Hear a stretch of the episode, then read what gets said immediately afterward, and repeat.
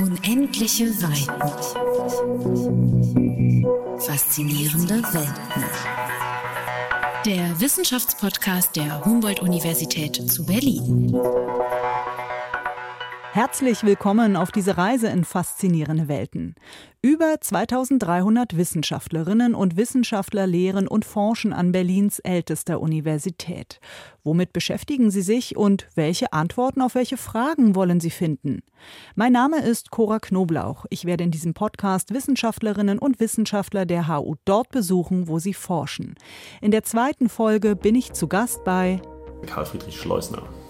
An welchem Institut arbeiten und forschen Sie?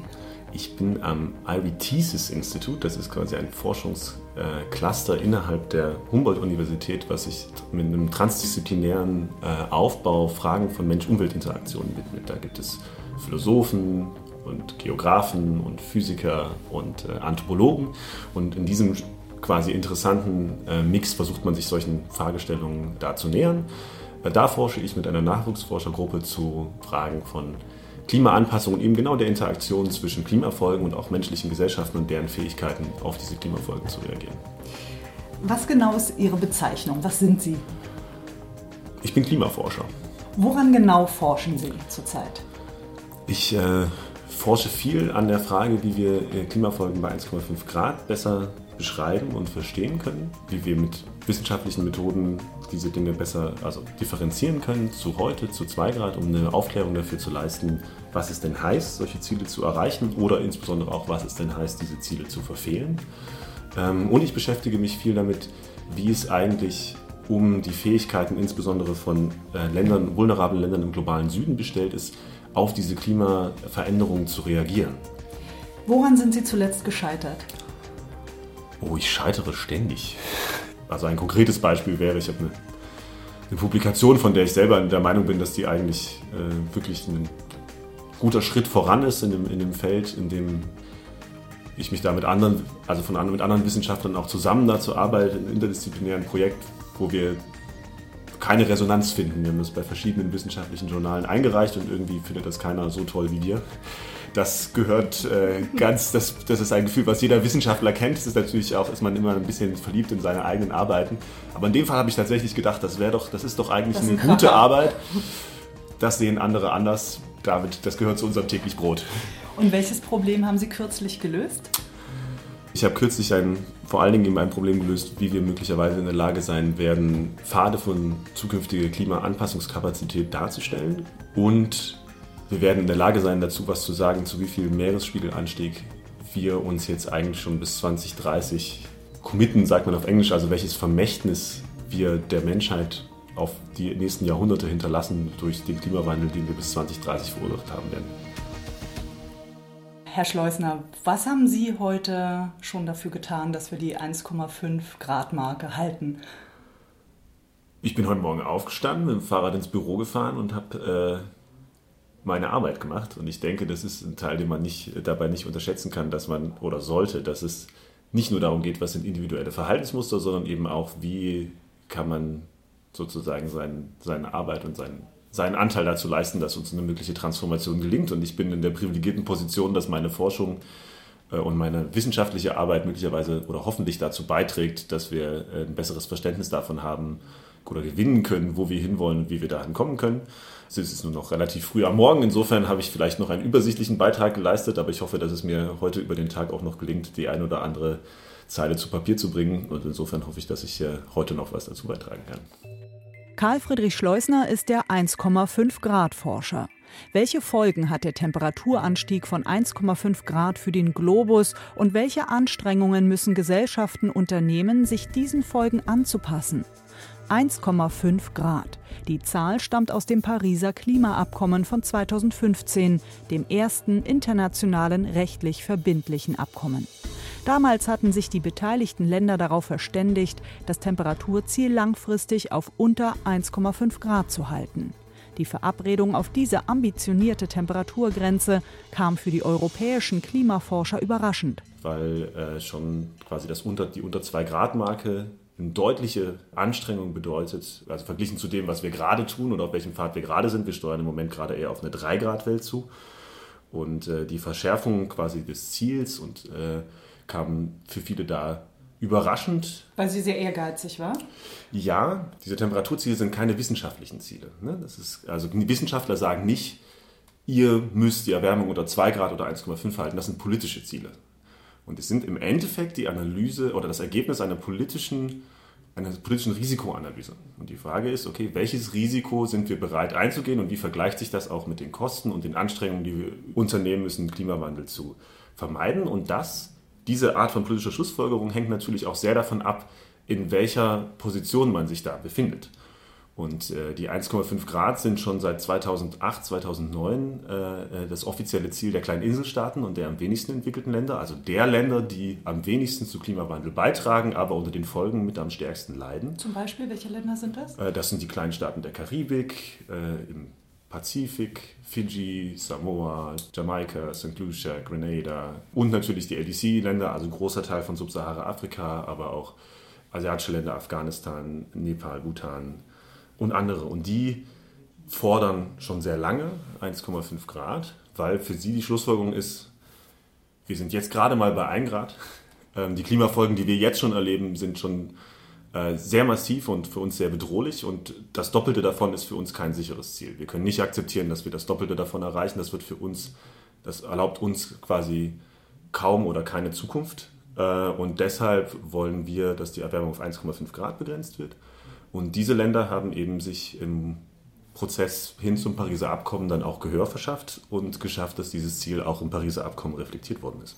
Bei ihren Forderungen werden die Inselstaaten unter anderem von Karl Friedrich Schleusner unterstützt. Die Länder des globalen Südens hätten oft nicht die Ressourcen für wissenschaftliche Analysen und Berichte, so Schleusner. Er und seine Kollegen stellen deshalb ihr Know-how zur Verfügung. Diese Länder trügen zwar wenig zum globalen Temperaturanstieg bei, sagt er, seien aber um ein Vielfaches stärker von dessen Folgen betroffen. Um ein Beispiel jetzt zu nennen, also ein Tropensturm, der ein Hurricane, der eine kleine Karibikinsel trifft, hat in einzelnen Fällen schon mehr als 100 Prozent der jährlichen Wirtschaftsleistung vernichtet. Das ist quasi ein Entwicklungsrückschlag von 10, 20 Jahren oder mehr. Den können die Länder kaum aus eigener Kraft wieder aufholen. Und sich daran anzupassen, ist natürlich auch eine ganz andere Herausforderung nochmal, als sich zu überlegen, in welchen Sektoren man irgendwie vielleicht auch vor besonderen Problemen gestellt wird. Das heißt, die Frage, was wir dort tun können und auch auf welche Grenzen wir da stoßen, ist eine, die wir vielleicht gar nicht so unbedingt so im Blick haben, auch wissenschaftlich noch nicht so sehr im Blick haben. Also ich arbeite selbst da gerade dazu. Ich habe also meine, meine Nachwuchsforschergruppe an der, der Humboldt-Universität hat halt auch genau dieses Ziel, sich mit so Barrieren und solchen Grenzen der Anpassung zu beschäftigen. Also was könnten wir eigentlich erwarten, was können Länder in der Lage sein zu leisten, gegeben ihren aktuellen Zustand der Entwicklung, um es jetzt ganz platt zu sagen. Im Moment wird es sehr schwierig sein, einen Deich in Somalia zu bauen oder ein Wassersparprojekt in Syrien anzustoßen. Und das klingt jetzt sarkastisch, aber das müsste passieren.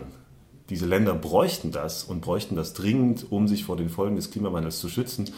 Wenn das nicht passiert, werden quasi dieser selbstverstärkenden Nexus zwischen Instab politischer Instabilität und mehr Klimavulnerabilität zu stärkeren Klimafolgen wiederum zu mehr politischer Instabilität führen können. Und das zu verstehen und auch besser zu verstehen, was wären denn, selbst wenn es sehr gut läuft, was wären denn die Chancen, wie lange, wenn Afghanistan morgen befriedet wäre, wie lange würden sie denn möglicherweise brauchen, um auf einen Pfad zu kommen, wo man sagt, sie werden in der Lage sein, sich wirklich an die Klimafolgen äh, anzupassen, so wie sie sich äh, so wie sie es müssten, um sie so einzuhegen, dass sie, dass sie damit gut umgehen können. Und das sind, das sind sehr interessante Fragen. So, ich kann als äh, quasi Sneak Preview schon sagen, das dauert und es wird für viele Länder bis auch in, unter optimistischen Annahmen von Entwicklungen bis zur Mitte des Jahrhunderts und darüber hinaus dauern, bis sie sozusagen in der Region sind, wo sich heutige OECD-Länder, also westliche oder entwickelte Länder befinden, sind.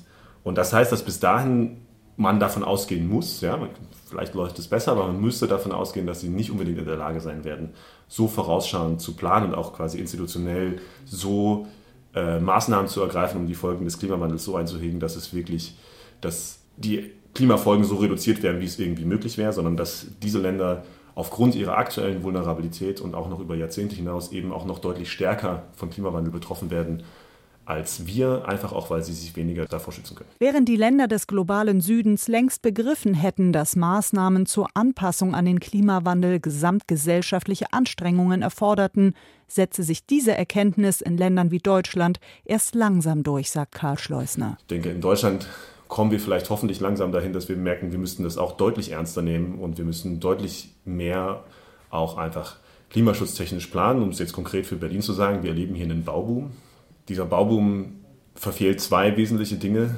um quasi klimaresilient zu sein. Das eine ist, wir müssten, um das 1,5 Grad Ziel zu erreichen, eigentlich dürften wir nur noch Plus-Energiehäuser bauen. Wir müssten CO2-neutral bauen. Die Häuser, die wir heute bauen, müssen eigentlich klimaneutral sein. Ähm, sie werden über Jahrzehnte stehen, wenn wir, wir müssen bis Mitte des Jahrhunderts Null Emissionen erreichen.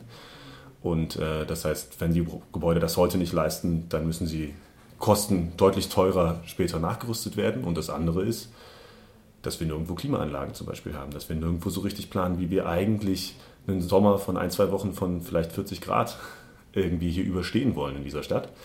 Und auch da hat es einen ganz konkreten ökonomischen Effekt. Ja? Wo, wie viel wird, unsere, wird auch unsere Produktivität darunter leiden, dass es immer wärmer wird? Und man kann auch nachrüsten mit Klimaanlagen, oder? Man kann, aber das ist vielleicht nicht unbedingt die beste Art, damit umzugehen. Das ist dann einfach eine energieintensive Variante. Aber man könnte natürlich auch städteplanerisch äh, darauf eingehen und versuchen, die quasi Stadt der Zukunft so zu bauen, dass quasi die Kühlung an sich schon da vorhanden ist oder sozusagen so weit zu optimieren, dass man den Einsatz von dann Klimaanlagen obendrauf dann begrenzt. Aber ich meine, ja, selbst wenn man das machen würde, alles in Ordnung. Aber ich sehe es im Moment noch nicht.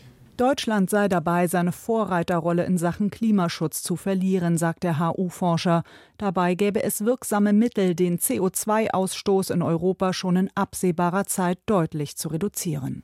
Ich meine, die wissenschaftliche Sachlage ist sehr eindeutig und die, ich glaube, die Menschen erfahren mittlerweile, was es heißt, in einer Welt mit sich veränderndem Klima zu leben. Ja, und einfach nur, um nochmal auf, auf die globale Mitteltemperatur zurückzukommen, wir sind jetzt ungefähr bei 1 Grad Erwärmung. Seit den 80ern haben wir ungefähr ein halbes Grad erlebt. Also das, was wir im kollektiven Bewusstsein als alles um sich um uns herum verändert sich haben, ist nicht viel mehr als ein halbes Grad, oft weniger. Auch was wir an wissenschaftlichen äh, Analysen zur Verfügung haben, bezieht sich oft auf Zeiträume, die ungefähr im, beobachteten Zeitraum sich auf ein halbes Grad oder plus minus ein bisschen mehr bewegen. Wir erfahren diese Veränderung. Ich denke, auch der letzte Extremsommer in Deutschland hat dort viele Leute erschreckt. Und dabei muss man aber aus wissenschaftlicher Sicht sagen, wenn es etwas gab, das daran überraschend war, dann eher, dass es in den letzten Jahren nicht so einen Sommer gab.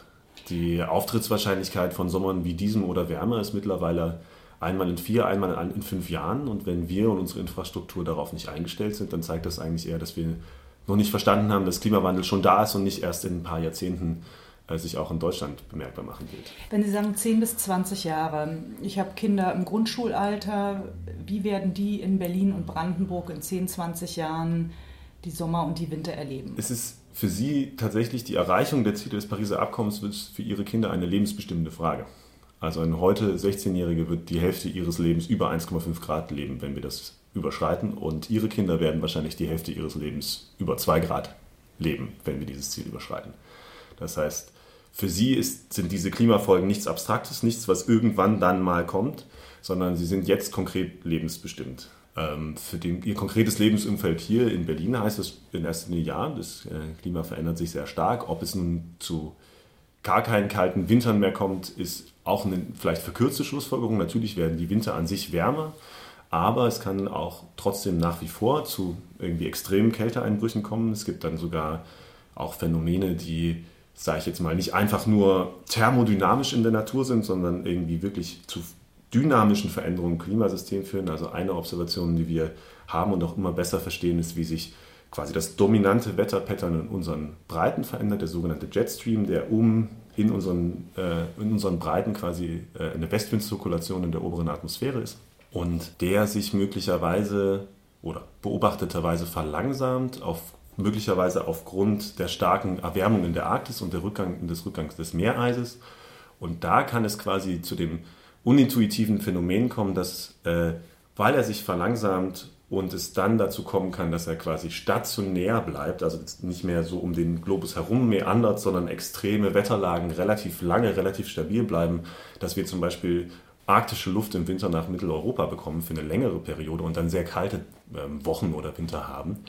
Also ein unintuitiver Effekt, der daraus herrührt, dass wir nicht nur quasi das lokale dynamische Klima, es wird wärmer, dann werden ja bei uns auch die Temperaturen hochgehen, verändern, sondern eben auch im komplexen gekoppelten Erdklimasystem natürlich an ganz vielen Schrauben drehen, wo auch unerwartete Effekte auftreten können. Und das ist einer. Also so einfach zu sagen, es wird keine kalten Winter mehr geben, wäre wahrscheinlich nicht korrekt. Aber es wird deutlich, also es wird eine Zunahme von Extremereignissen geben und im Mittel wird es einfach deutlich wärmer. Herr Schleusner, Sie haben gesagt, dass Berlin, wie viele andere Städte auch, ja einen großen Bauboom erlebt. Wir sind hier gerade in Kreuzberg und machen gleich einen kleinen Spaziergang. Wo gehen wir hin? Wir gehen in den Prinzessinnengarten, der ist direkt am Moritzplatz und das ist so ein bisschen ein urbanes Laboratorium für quasi urbane Nachhaltigkeit. Da werden Lebensmittel angebaut und so weiter, aber es ist eben auch eine Zwischennutzung einer Brachfläche, die dort eben begrünt ist.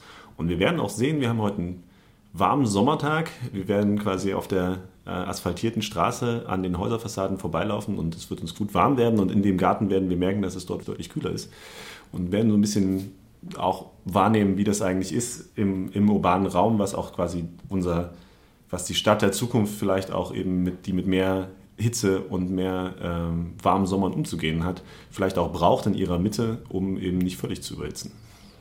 Los geht's!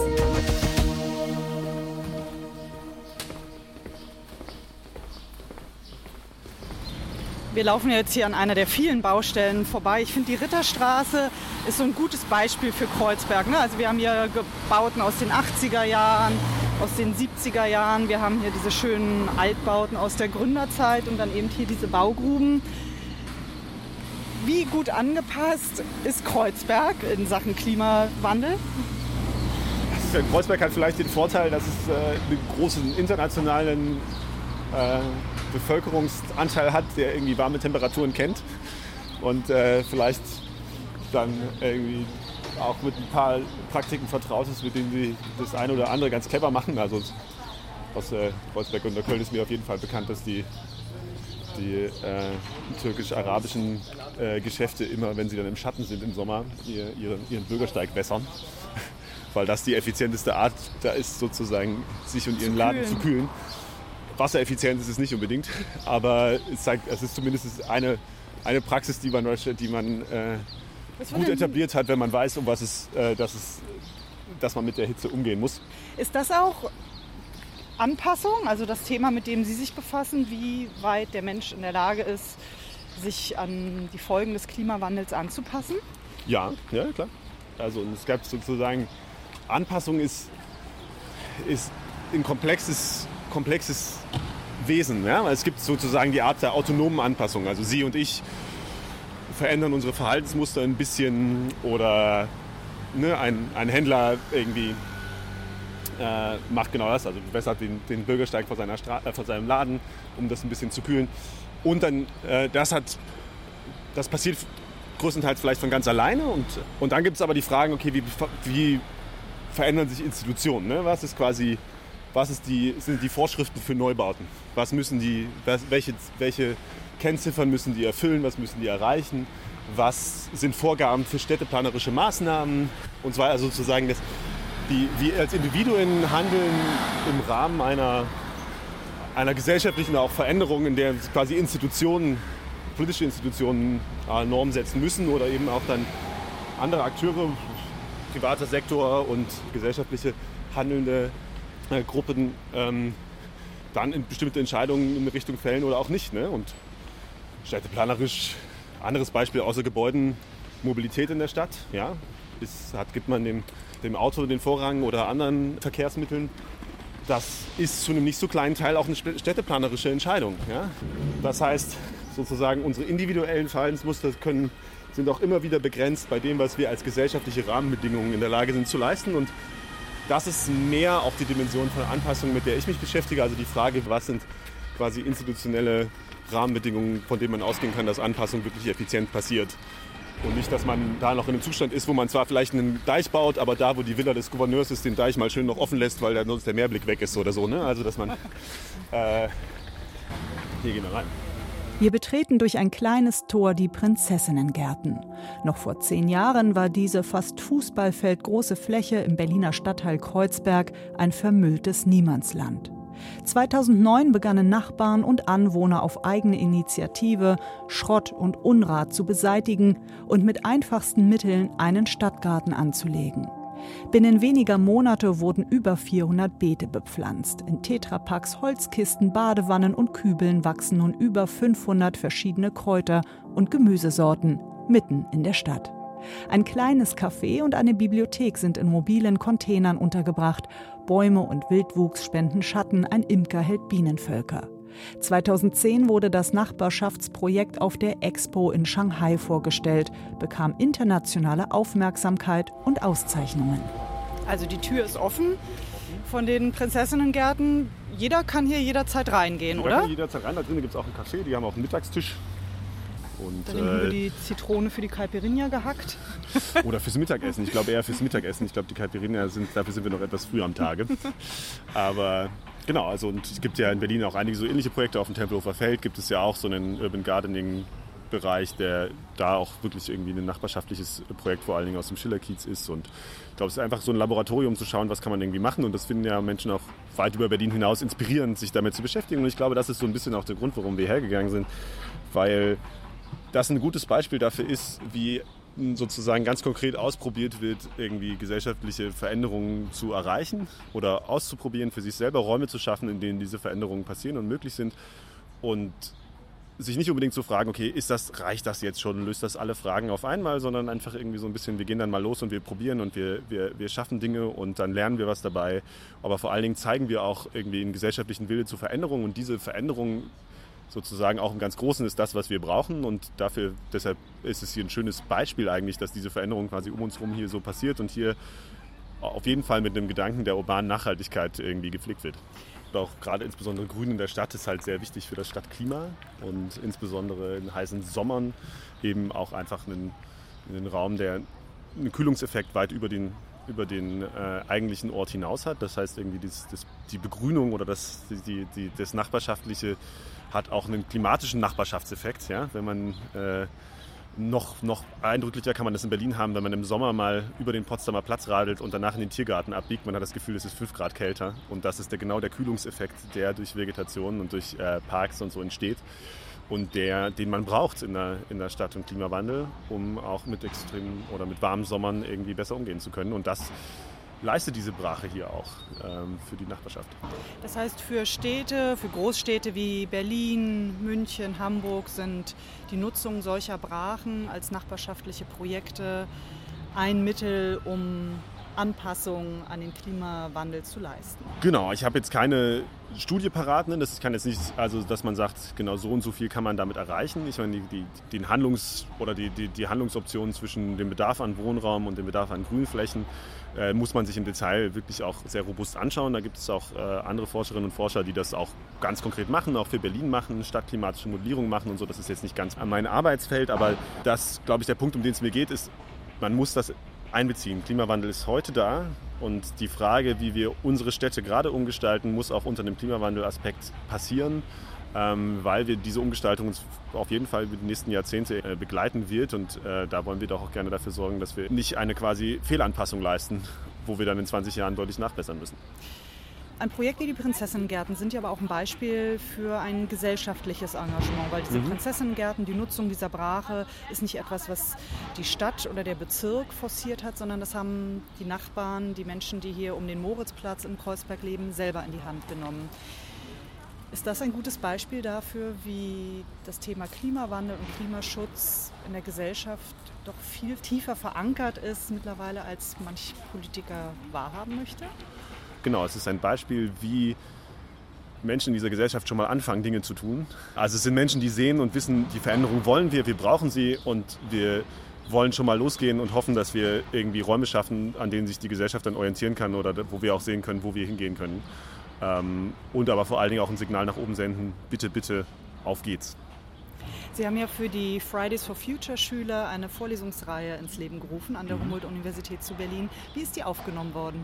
Die ist sehr gut aufgenommen. Ich bin, ich bin sehr, sehr, sehr froh darüber. Also es war tatsächlich auch also es ist gemeinschaftlich mit dem Faktenvermittlungsteam von den Berliner Fridays for Futures organisiert worden. Also wir haben eine Umfrage unter den Schülerinnen und Schülern gemacht, welche Themen sie am meisten interessieren. Und dann, Welche äh, waren das? ähm, das waren ähm, vor allen Dingen 100% erneuerbares Europa, wie man das schafft und erreicht. Also ich habe das alles nicht in die Vorlesung, ich bin ja der Organisator und nicht unbedingt, dass ich alle Bereiche davon selber abdecken kann. Ähm, dann waren es äh, eben Fragen, wie, wie erreichen wir 1,5 Grad, was sind die, die Pfade dahin, also was müssten wir tun oder müssen wir tun.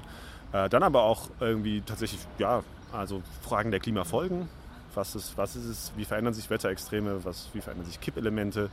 Und äh, dann auch wirklich, wie funktioniert das Pariser Abkommen, was haben, wozu haben wir uns verpflichtet, was macht Europa, was macht Deutschland, wie verhalten sich unsere Ziele im Vergleich zu den Zielen des Pariser Abkommens? Und so. Also schon auch ganz konkretes politisches Interesse. Und ich bin sehr begeistert auch von dem Vorwissen und auch dem, der, der Wissbegierde, die die Schülerinnen und Schüler mitbringen. Das macht mir großen Spaß.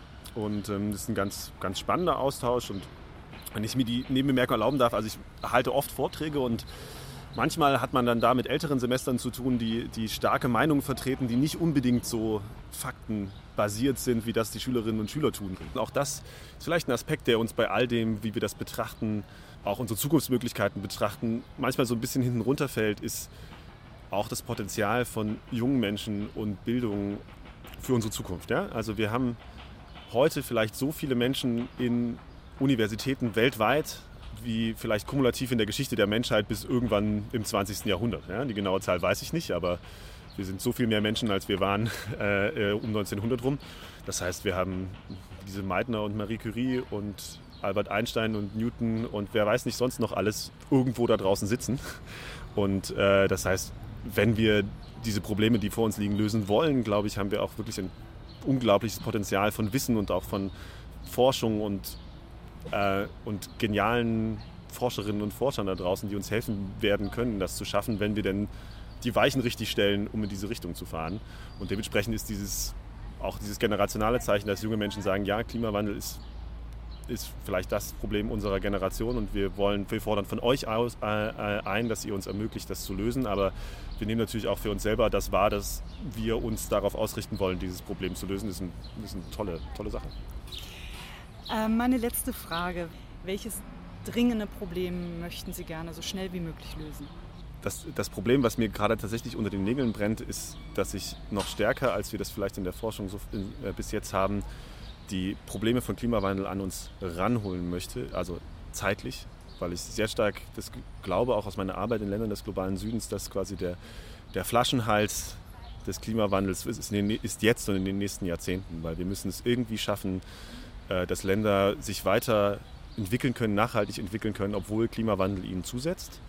Und das zu verstehen, die, die, Verbindung von Anpassungskapazitäten, aber auch von Klimawandelfolgen, die die Länder haben und was die Möglichkeiten da sind und wie dringlich dieses Handeln auch ist, das ist, glaube ich, immer noch eine Leerstelle in auch unserer wissenschaftlichen Forschung, auch in unserer Kommunikation.